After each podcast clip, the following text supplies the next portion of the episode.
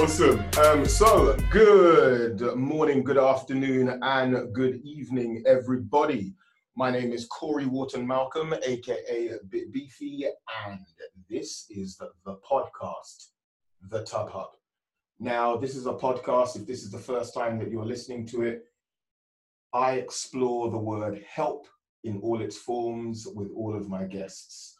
So I ask my guests, what do they think of the word help? When do they ask for help? How do they ask for help? How does helping make them feel?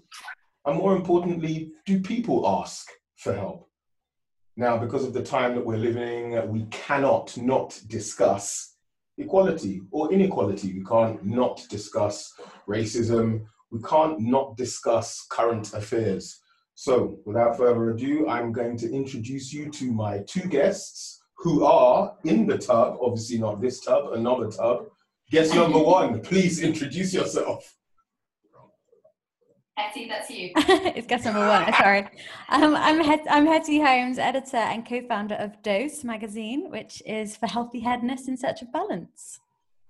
Awesome. I'm Shara Tochia. I am Hetty's partner in crime and also the co-founder of Dose. Awesome. Um, so now that we've established when I ask questions which order we're going to answer them in, as this is the first time that I have done a podcast with three people. Um, so, uh, Hetty, tell me about Dose. Dose. Well, Dose is in its fourth year now. It is primarily a, a, kind of a website, but we we call ourselves multimedia because we've kind of branched out into podcasts, event experiences, um, all sorts of things. Basically, we've tried to stay stay super fluid because the media landscape is is obviously in a state of flux. Um, but yeah, we we basically communicate to a very targeted audience of healthy hedonists. We like to call them. So they're people who really put a lot of care and focus on in their fitness and well-being, but they also like to have a bit of fun too, um, and and live it up. So we, we use this word hedonism, but um, we use it in a kind of sense of like pleasure seeking and ah. tapping into stuff that makes you feel good, not necessarily like the old sense of the word, which you know is has its connotations. But um, but yeah, so we've bought we've built up a very engaged audience, um, and now we reach over 120k across our different channels. Oh, and awesome. yeah, and the future is actually product. That's going to be the next thing we go into. Which is exciting. Um, so, so Shara, why did you guys start Dose? Well, that's a good question. Um, Hetty and I met, let's say, yeah, just over four years ago, as she said, and we became friends through meeting at, let's say, a consultancy job. This, this is the shorter story, and we were both frustrated about the state of the wellness industry and it really was at the kind of peak of its boom, let's say. So at that time, there was no platform communicating to us, which we define ourselves as the healthy hedonists, people that love to work out, but also reward ourselves for working out. And we were frustrated by the, you know, content that was out there, get abs in six days and diet to drink, you know, try Kim Kardashian's new skinny drink. we we're like, why isn't there someone that talks to us that just talks about living not your best life, but living well. So we, we basically brainstormed the idea of what this business idea might be or, or working together because we spent quite a lot of time getting to know each other and, and seeing if that relationship would work. And that's how Dose sort of started. It was it was simply a newsletter when it started, and we were both in jobs, and it got a good good amount of traction in about nine to twelve months. That it kind of forced us to go, oh crap, there's something in this. Let, let's go in. Let's let's jack it all in and let's see what happens. That's amazing. And um, Hetty, when when you ladies started, like, did you did you ask anyone for help, or did you just kind of? Well, actually, you asked each other for help. As exactly. do you think you would have been able to do it by yourself? Well, that's a really good question, Corey. That was actually going to be my answer because I, I worked in a startup prior to Dose and I helped this entrepreneur with her business and it, it, we launched it successfully. And it actually made me realize that I could do it on my own, but I didn't want to do it without a partner. I, I, I knew that I had a certain set of skills, but I, I knew that I wanted to do it with someone. And um, I kind of set up this this blog actually called Health and Hedonism, ironically. And I kind of I didn't know really how to monetize it. I had all the kind of content and creative ideas, but I I didn't know how to turn it into a business. And I didn't even know what that business was. I, I kind of thought it could be like aggregating the, those two distinct areas or like festivals or, or, something. Anyway, I did actually go hunting for a business partner, and it and it. I did. I, I met. I just had so many meetings with people that I, I kind of looked up to in the industry, in the wellness industry, just to see if I gelled with them. And then it, it kind of eventually led me to Shara. Um, had to kiss a couple of frogs along the way, but yeah, it led me to her. And actually, we always say that like Shara is the yang to my yin, or I'm the yin to her yang, because we are completely opposite, but we really complement each other, and it's it's basically allowed the business to grow as it has. So so yeah, I definitely I asked for help in the form of Shara, and this is where we are. So now now Shara, listening to all of that, is this the first time that you've heard this story? As in, did you know that that Hetty didn't just come and find you? She's just told us both that she went looking elsewhere. I do know this story, and I love it so much because like without sounding so cheesy, it was exactly the same for me. Um, different background. I had a failed startup and it taught me so much, but I ran that business alone. Um, I was a single founder and it was so hard um, from a business perspective, but also emotional perspective. It was, it was really, really exhausting, uh, like all businesses are. And I, I promised myself if I was ever going to work for myself or create a brand again, or try to, I would not do it alone. And I wanted to seek that support, that help, that complementative skill set in the person I work with. So yes, it was a very nice story, and we, we did spend a long time getting to know each other to make sure we had like the same life values and, and goals in order to sort of make it all work. And and Hetty, how long was that process that Shara's just spoken about about gelling, getting to know each other, like crafting that that that personal relationship and business relationship? Because I'm a strong believer and it's quite hard for a business relationship to really really work unless you have a good personal relationship, especially when it's your company. Totally. I mean, we say we courted for a year. like we we met. now we're married. Now yeah, we're married. Now, now, we're married. But yeah, like in fact, I I was getting engaged around the time that we met, and then Char came to my wedding, and we didn't really know each other that well. You know, probably known each other about three or four months.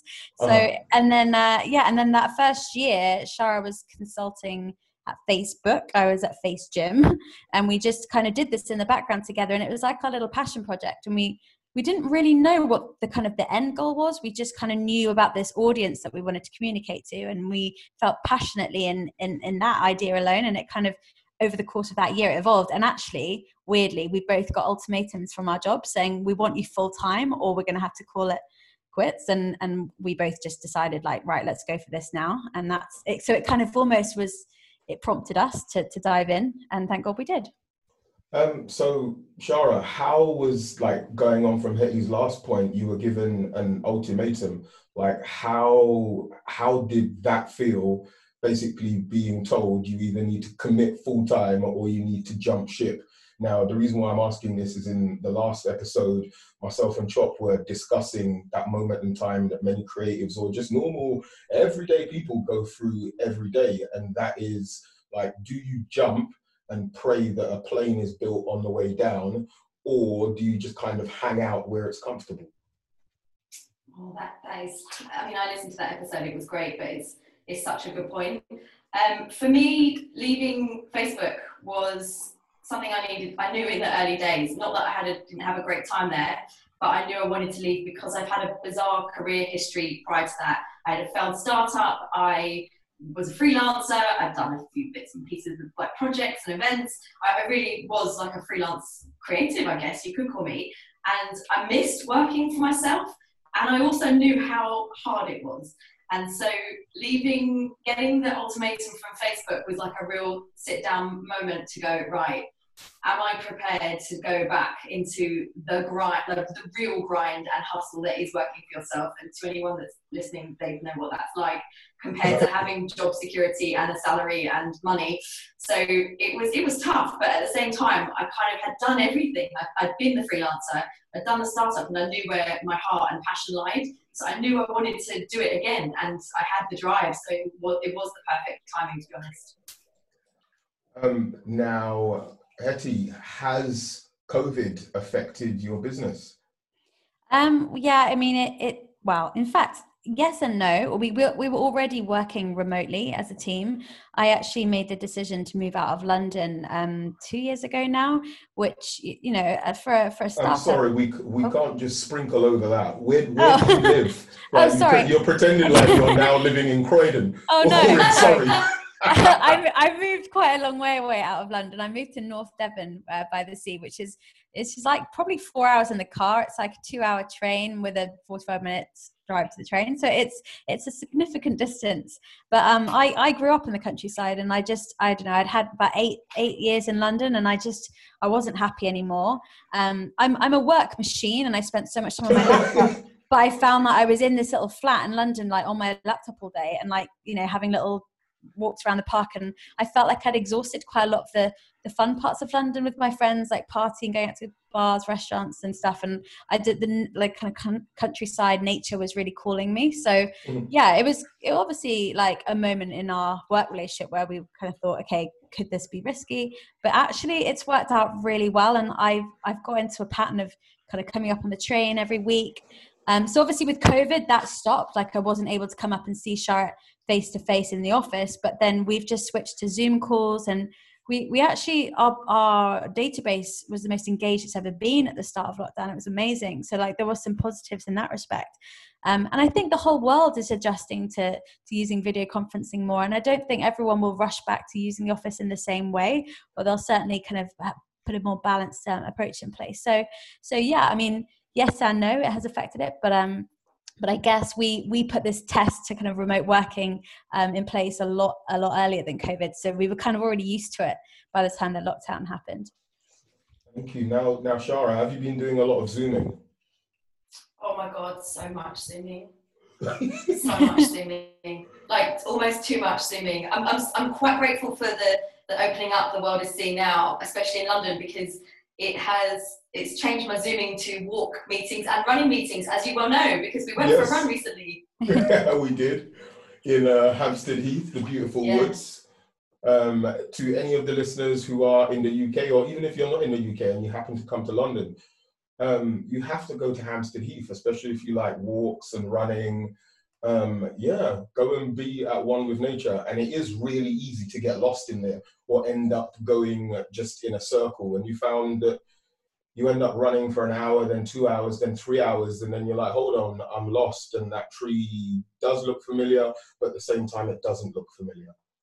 Now, have either of you ever done this before? Have you ever had a meeting in the bath? Never. Oh, no, no.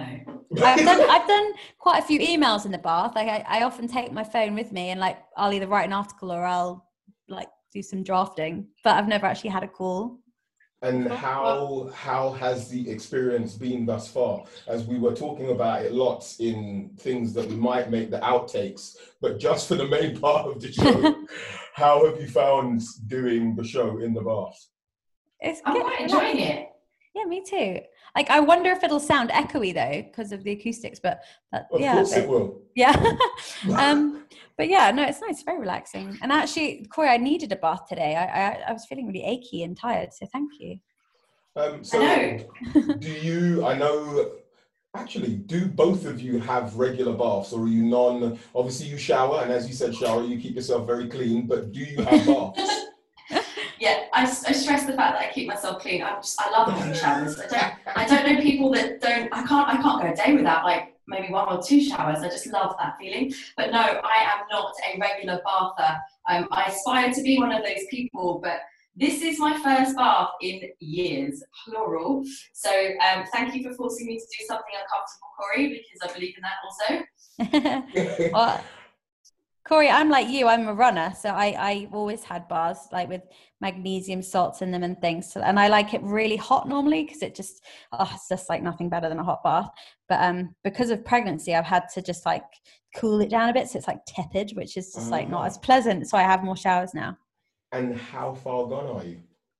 I'm five months now, so June, November. two babies under two for six months. what time in November? I'm only asking is I just want to know if this new child is going to be a wonderful Sagittarius. Oh, I think it's going to be a Scorpio because it's the start. Ooh. The start of uh, November, yeah. Fantastic. Um, now we have taken a sidestep, but I'm going to move back to our next question, which is now that you ladies are in the position that you're in, um, do other people ask you for help? Do you give them help? And how does that helping make you feel? Shara? Um, I, yeah, I can kick this one off. Yes, people ask me for help a lot. Um, I, I love helping people. I think it's it's it comes complementary to what I love doing, which is meeting people. So I think Corey, you and I have discussed this in the past. Like I consider my superpower to be people because I thrive off them and I genuinely love it. Um, and my day is spent working around calling people and meeting new people and building relationships to do all sorts of things. So I have a lot of contacts in different areas of my life and I love connecting them and seeing great things happen for those people. So I do get asked for help a lot in terms of contacts and introductions and you know advice, which has been quite new recently. And think, oh, what, what, can why I say? Sound, what advice? Why do you sound so surprised that someone would ask you for advice? I don't know, I'm like, have I, have I really done anything in my life worth uh, sharing so far? It, it's a, a very nice feeling, but I'm like, I hope I'm giving the right advice. And since you started giving, I'm just going to go a little bit deeper into this question. Now, yeah. since you've been um, giving advice or, or giving help, has that helped you with anything on your side? Um, yes, it's made me realize I want to help more outside of potentially my job. Um, so something I have done recently is joined this incredible initiative called the Girls Network, and it's it's not related to dose in any way. I, mean, I, I do spend a fair portion of my life working, and I, I really enjoy that. It's given me some food for thought of what I can do outside work. So the Girls Network is um, an initiative for supporting uh, children between the ages of 14 and 19 in underprivileged backgrounds and becoming a mentor to one child and helping them through whatever stage of their life they're, they're, they're struggling or just interested to progress further. So yeah, I, I'm, I'm really enjoying that new challenge. That's amazing. Um, Hetty, do, do you have any mentors or do you mentor people? Um, weirdly, I've always been a bit of a mentor to my friends. Um, when I was at, at uni, they used to call me like the Oracle, which my sisters laughed. my sisters, you just made this up. No, my sisters laughed at me because in my family, I'm like the baby that just like knows nothing, and yeah. um, so they find that hilarious. But like, I've always been a bit of an agony aunt for my friends, and as we've got older, it's kind of gone from like relationship advice to more like work advice and and uh, you know i was probably the first one to go down the startup route so it's been really nice now um, being able to like share contacts and advice uh, later on um, because i'm just that little bit further down the road than them so so yeah i've had quite a few kind of um, calls and emails asking for like intros and just just general support and tips and stuff which is is always nice to give um, but yeah, I mean, Shara's doing a very noble thing with her um, network. But I think, I, I being a mum at the moment, my, all my energy is going on my my baby. So I think she she's asking me for help all the time, and I'm just trying to like do as best as I can to like keep her alive and happy. So um, but yeah, but yeah, it feels it feels good to give back for sure. And then how how does that make? What I'm trying to find out is when you do all of these awesome things does it have a, a, positive effect? As in does it have a, a knock-on effect for the next person that comes to ask you for help? Like does it foster genuine goodwill across the board in current times? I think so. I think you you get you get back what you put in. And that, that i mean i live by that saying so um, i think it's it, it, gives you faith in the universe like it, it's it's about getting I don't, I don't want to say that you're getting back something from giving the help or that's the way it should work, but it's, it's just an amazing feeling to be able to help somebody and lead them or answer their question or just point them in the right direction. And Hetty wrote an article about this actually, like actually what it does for your brain, like helpers oh. high.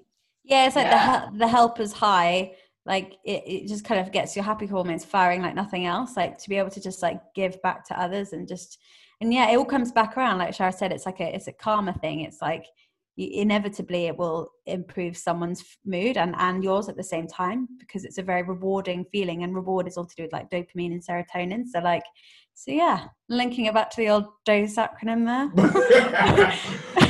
fantastic um, now, on your journey, ladies, um, have you experienced any kind of, of discrimination, whether that be because you're female or because of anything else? Oh, I, I mean, Corey, I could do a podcast with you about this alone.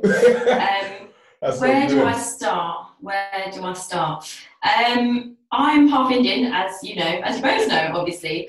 So I've definitely experienced discrimination for being Indian, very much more so in my youth. Um, and really understanding that was a whole situation in itself, especially when you're half of one and half of the other. So my other half is Irish. Mm-hmm. Um, I've, I mean, there's countless experiences that I won't go into, but it, really is a, a, learning, a learning curve and a learning journey, and, and, understanding so much more about your heritage when that happens. Um, the other thing I think I can definitely talk about is discrimination for being a woman is like unbelievable, especially when it comes to business, which I just did not know existed until I threw myself into the wonderful world of fundraising with my first startup. And wait for this when I tell you because I'm expecting gasps. I was once in of the 200 meetings I had, literally it was 200, I had a spreadsheet and everything, and you, you know I love a spreadsheet. I had a meeting with a guy, like just a high value net worth um, male, male, and I won't say his name. He said to me after I presented my business to him that I, I really like you and I really like your business, but you're a high risk, high risk investment to me because you're female and of childbearing age. Wow. Mm, punchy. Yes. So that was that was one example of many. And how did you how do you how do you even respond to that? Do you know what, Corey? It's one of those situations that when I get, I have to say personally, when I get in a situation where I'm in total shock, I actually fail to respond. And it's something I'm really working with at the moment because it happens in different areas of my life. And then I, I kind of sweat and get angry about it for a few hours afterwards and sort of, you know, argue with myself why I didn't respond correctly or in the way that I felt two hours after. And um, so, yeah, angry for sure, but complete and total shock that someone can say that. Because if it was a corporate company, you of course can't say that to an employee, or you know, you're not even allowed to ask how old people are when they apply for a job now. But it, when it's private money, they can ask you whatever they want. So at a time now, if that were to happen to you today, how like how would you respond, Shara? Uh, with experience and given that given the thought and state of what we want our business to be and how we would like to work with people and build relationships, I would walk away in a second. I mean, my, my gut would want to scream and swear, but I would walk away and have no interest in working with that person. Awesome. That's it's disgraceful. What throws me in situations like this is always what makes you think you can get away with saying it. Like that's that's mm. that's that's always the bit that gets me. It's like the confidence that someone has in them saying something, knowing full well that what they're saying is wrong, is bad, is sexist, is disrespectful, but they're like, you know what, fluff it, I'm going to say it anyway because there's nothing anyone is going to do about it. That's. But do you, do you sometimes think that they don't know that it's sexist, bad, racist, and everything else? Like some people don't know. That's, that's even more worrying. I mean, as Hetty just said, that's even that's even more concerning. Like yeah. there are some situations where where I might be able to say, oh well, maybe you didn't know, but that is quickly followed up with, but it's 2020. How don't I know? know? Mm. I know. Another another situation I had um, in in a in a similar environment when raising money was being asked if I was private school educated and what my parents did for a living, which Fantastic. I was baffled at. Mm. And when when was when was that? This was about six seven years ago. Um, yeah. maybe maybe longer. Yes, yeah, it's maybe seven or eight years ago. And Hetty, what about yourself? Well, like probably in a slightly different way. I've been probably slightly discriminated against the fact that I'm from a certain class and background, and people, or one person in particular in this story, assumed that I, just because I was, you know, from a white privileged background, that I wasn't kind of prepared to kind of get stuck in, get my hands dirty on projects. And it, was in a design company, and um, she was always a bit frosty with me. And then there was one day she came in and saw me like on the workshop floor. I think I had my shoes off and I was just getting stuck into something, helping the designers out with something. And suddenly she just changed her tune and like I think she just suddenly liked me. She saw me in this new light. And it's funny because like I've been raised like my father's from quite a southern privileged background, but my my mum, my grandma like held from like working class Lancashire, you know, and I've kind of always had very balanced upbringing because of it. Like I can see both sides and I can mingle with both you know sides of the spectrum. And um, i think when people get to know me they see that. But i've come i've had certain situations where people have just assumed that you know i, I won't be prepared to do certain things because of where i'm from which i found a bit strange. Um, and i've had a vouch for sorry go on no no no well, i was just saying like i've had a few things like in a previous job um, where i worked for uh, an entrepreneur like i had a guy come up to us once and sit down and said does your dog bite um, which Whoa. I found very rude because um, yeah. what? well, I mean, I interpreted it as like I was the dog, like a aka a bitch, and do I bite? And I did not know what to say. And I like, I, I mean, I've spoken to quite a lot of people about this uh, about this situation, and they were like, "Oh, that's that's awful." Um, but at the time, I was just, I just didn't know what to say. I felt powerless, but it, it didn't make me feel very good. Put it that way. I mean, Awful. What did you say? what did you say, Sharon? I just, I mean, that whole story just makes me angry. I'm getting angry now. and is it changing? Like, have things got better over the years? I think. Um, I mean, yeah. since we've had our business, I don't know. I've, I've felt having my own business. It's made me feel more empowered that I'm able to be in the driving seat, especially work wise. I don't know if you feel like this, Shara, but like we we're in control. So like, you know, we we dictate how we treat others and how others treat us. And I think we both wouldn't put up with it if someone didn't treat like if we had a client that didn't treat either one of us in a certain way. Like what what what's the most important thing about our business is people. And um, if anyone was to say anything rude to like Shara or any of my colleagues, like I would pipe up about it and I'd I'd be the first one to protect them. I'm quite like I am quite loyal and, and fierce in that regard. I like to think that the wider world is slowly changing. I mean, I kind of have to for my sanity in in every respect of discriminatory situations. Um, I like to think that there's a big movement across people supporting women that run businesses and that work for themselves and being able to have it all like in some capacity of having children and, and manage that work life balance. And I also like to think that, you know, the Black Lives Movement, Black Lives Matter movement is, is changing everyone's understanding of racism. But then I look at BBC News and look at the comment section or the Daily Mail and have a small breakdown and realise that maybe it's not changing as much as I want it to. It's so sad that mm.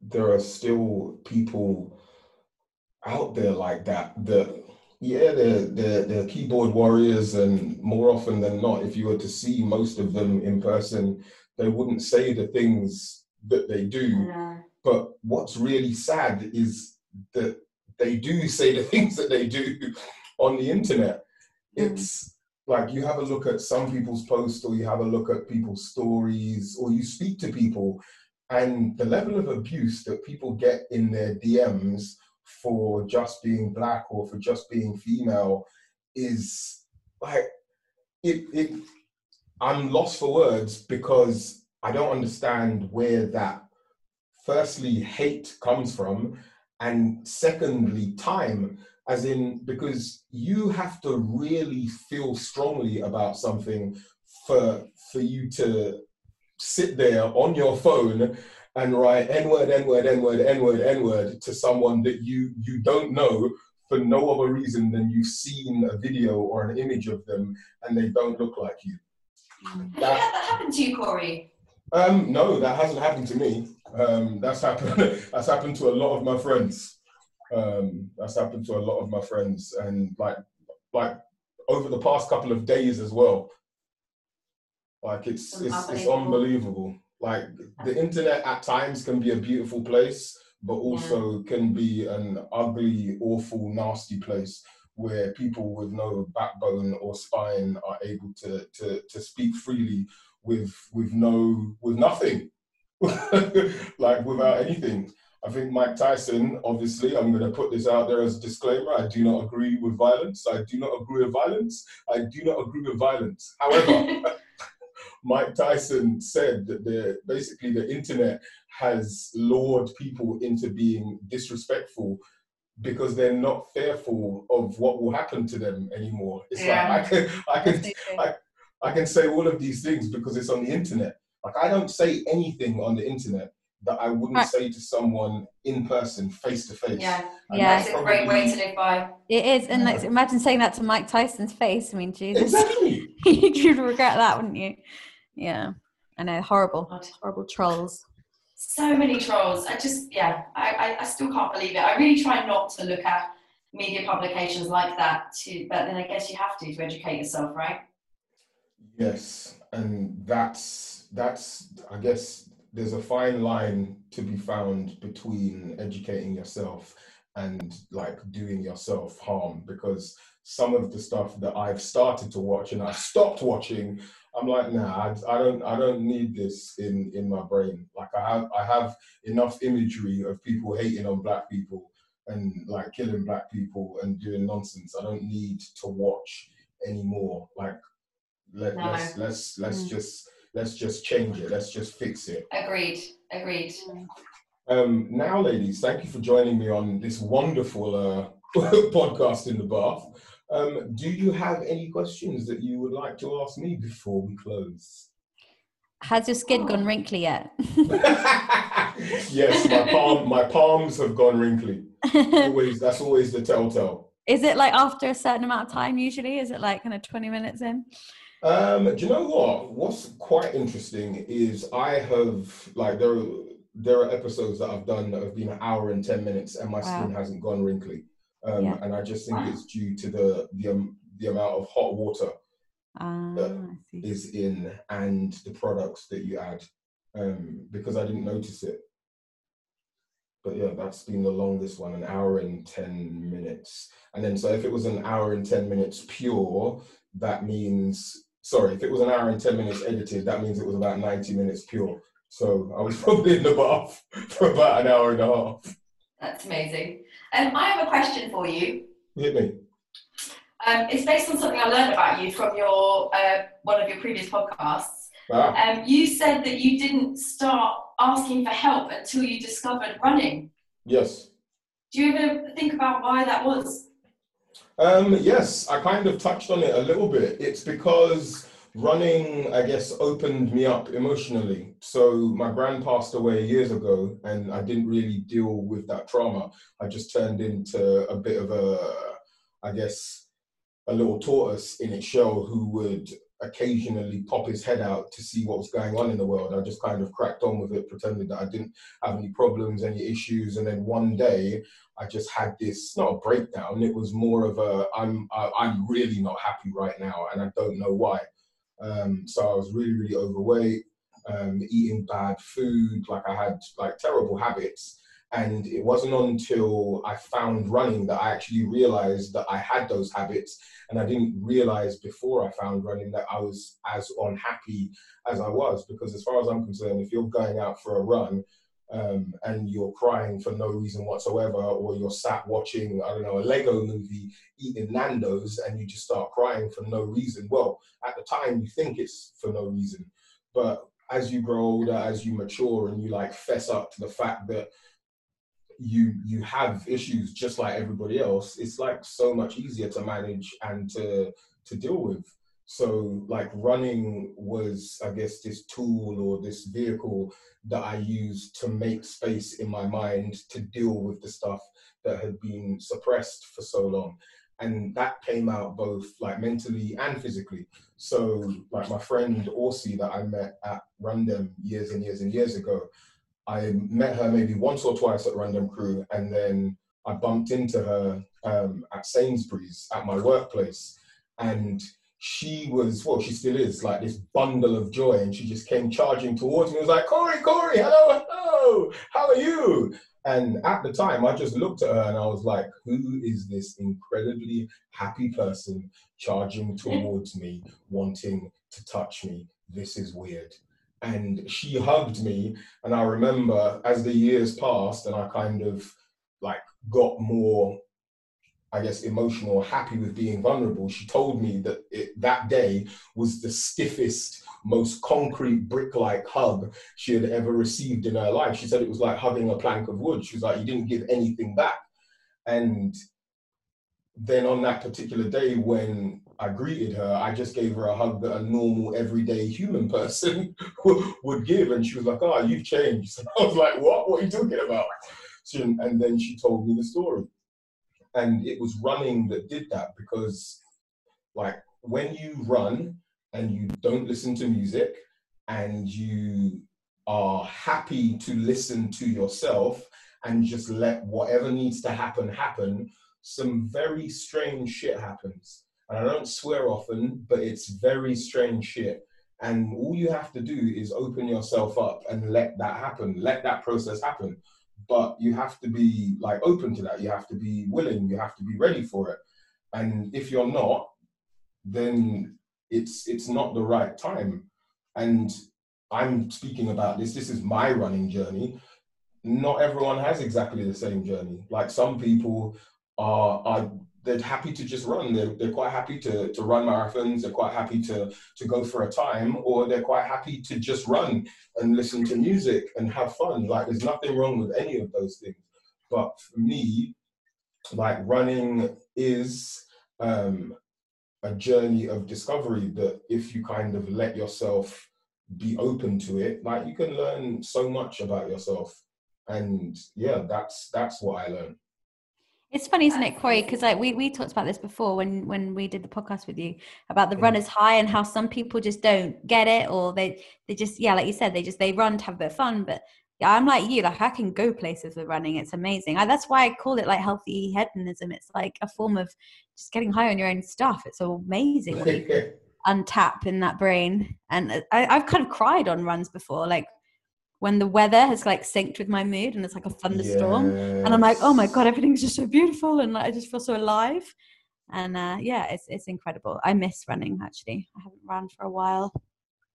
I need to up my running game because um, i'm sort of a, a, newly not newly converted runner. I've always wanted to be a runner but it's it's not natural to me as you both know. Um, but i haven't tried running without nike run club app with basically Coach Corey in my ears, music or podcast. So I've got a long way to go by the sounds of it. So you, so you, you've yet to go for a run without any, sorry, without music or a podcast or Coach Corey in your ear. Oh, sorry, one more. I do run with someone that I can chat to. Okay, but you've never no. run, but you've, and so why is that? Do you think? As in, what um, I mean um, is, is is it on purpose or or it just hasn't happened? do you know what? It just hasn't happened. I'm, I don't know why. I, am I'm listening to you say this, thinking that's amazing. I'm like, why haven't I tried to run without music or, or, silence? So yeah, project um, July week three. Thanks so much. And what I what I always say to people before we go is don't look for it because looking for it will stop you from finding it because you're spending so much time going so where is it then where's this yeah. this runner's high you speak of i'm waiting for it to come i'm waiting for it to come and you waiting for it to come is actually what is stopping it, it from coming so just just go for a run and get lost like just I got a DM the other day from a guy who said, um, Coach Corey, Coach Corey, Coach Corey, can you help me with my running? I'm a real statistician. I look at my watch every 30 yeah. seconds for mm. no reason whatsoever, and I have no idea why. Is there anything that you can advise me to do to help with that? And my response was, I said, you can either take the watch off or you can leave it on. It like it, it makes no difference to me.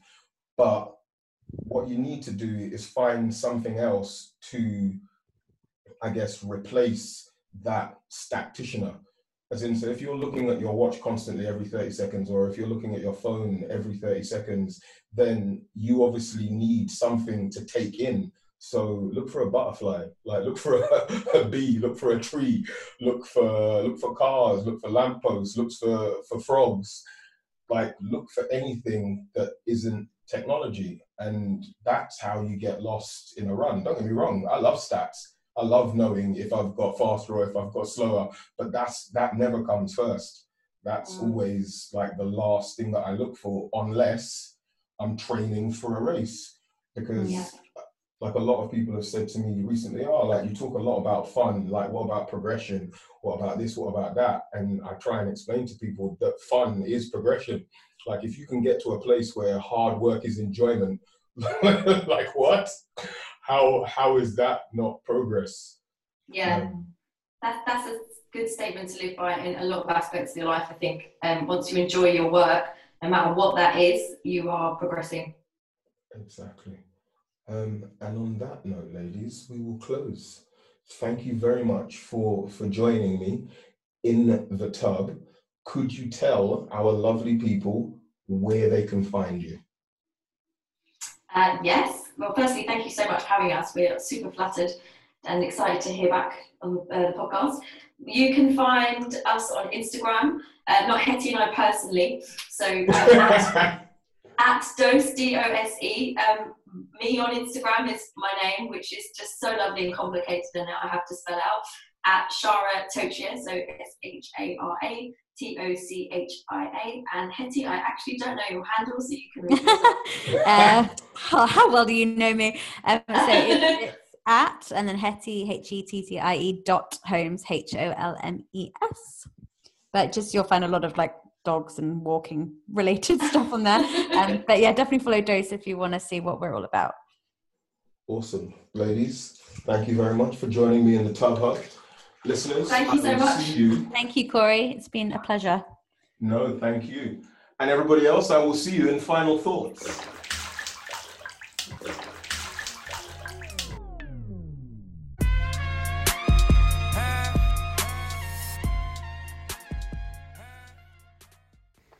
So, people, here we are at the end of another awesome episode of the Tub Hub.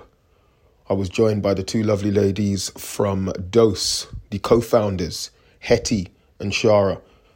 Now, normally I would close with final thoughts, but this week I'm going to leave it up to myself and Shara to close our final thoughts. Because after we finished recording the episode, Shara actually contacted me and said, Could we have another bath, please? Because she had more to say. So let's listen to what she has to say. Once again, thank you for listening. See you soon.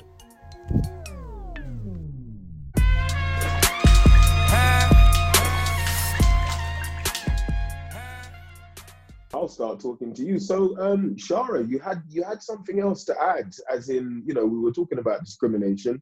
Um, you spoke about what has happened to you in the workplace, um, but you you said that some things have happened to you personally. Can you share? Yeah, absolutely. I mean, you may know this already, but I'm half Indian and half Irish. Completely crazy mix of family culture and really, really fun uh, very, very food orientated. Uh, but I grew up in Essex, which was actually where I grew up in Gants Hill, which is very, very east, northeast of the central line for anybody that knows it, was a very, very white area where I grew up. But bizarrely now it's not. So it's really, really changed over the years.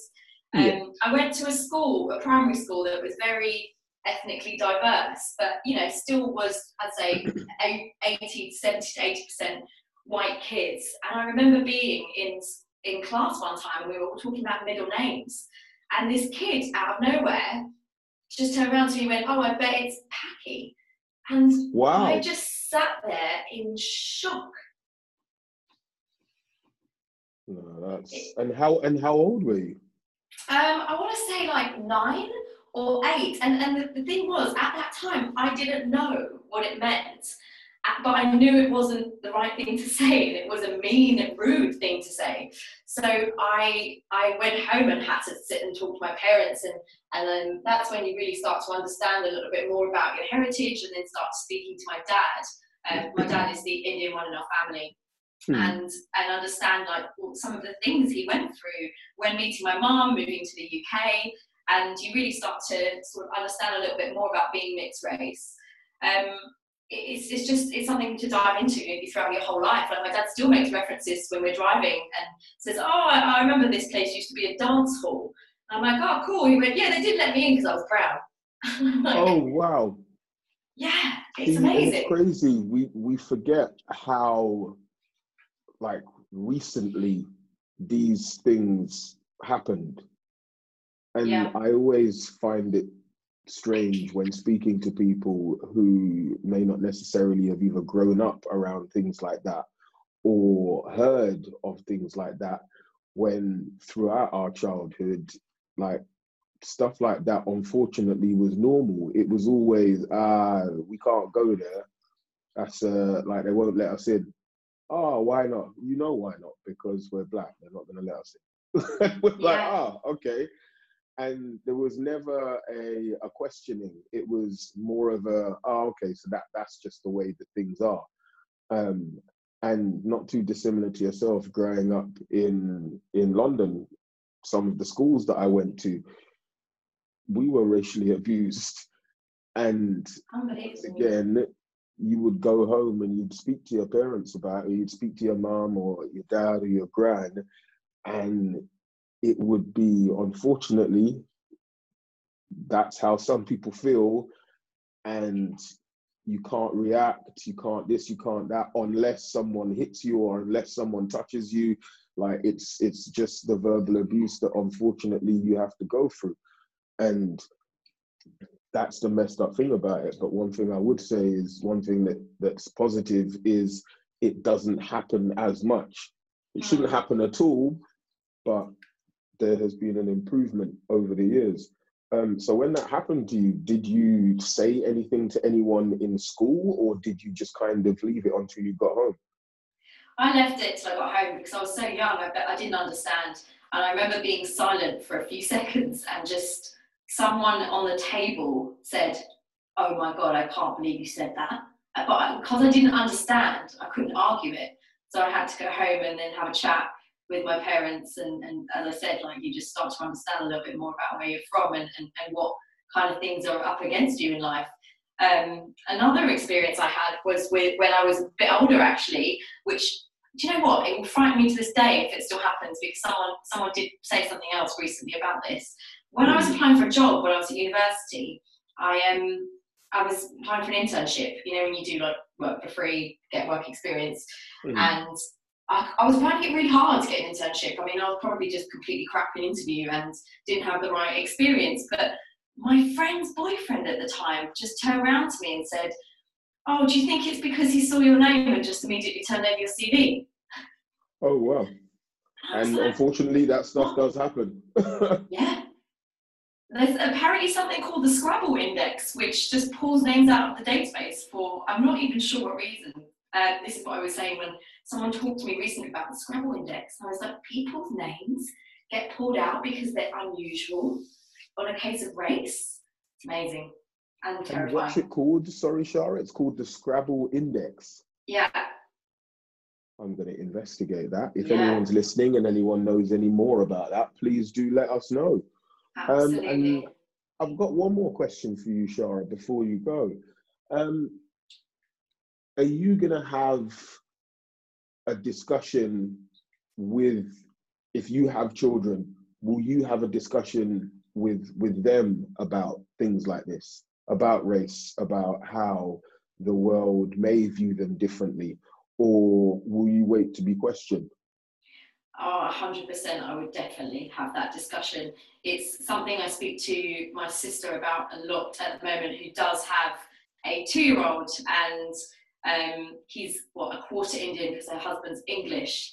Mhm. And uh, even even small things like keeping references in the family about what we refer to as grandfather and grand, grandmother um, is Yeah. Baran Bapaji um, in my dad's in my dad's um, culture. And I'm like, why don't you let why don't you let my, uh, my nephew call granddad Babaji? It's just Yeah. it's just little things we're trying to keep keep Hold on to alive. heritage. Yeah, hold on to heritage and and grow up with the natural understanding that they come from something different. Yeah. So yeah, the answer is yes. That and I am married and have kept my surname on that principle. Thank you very much, Sharon.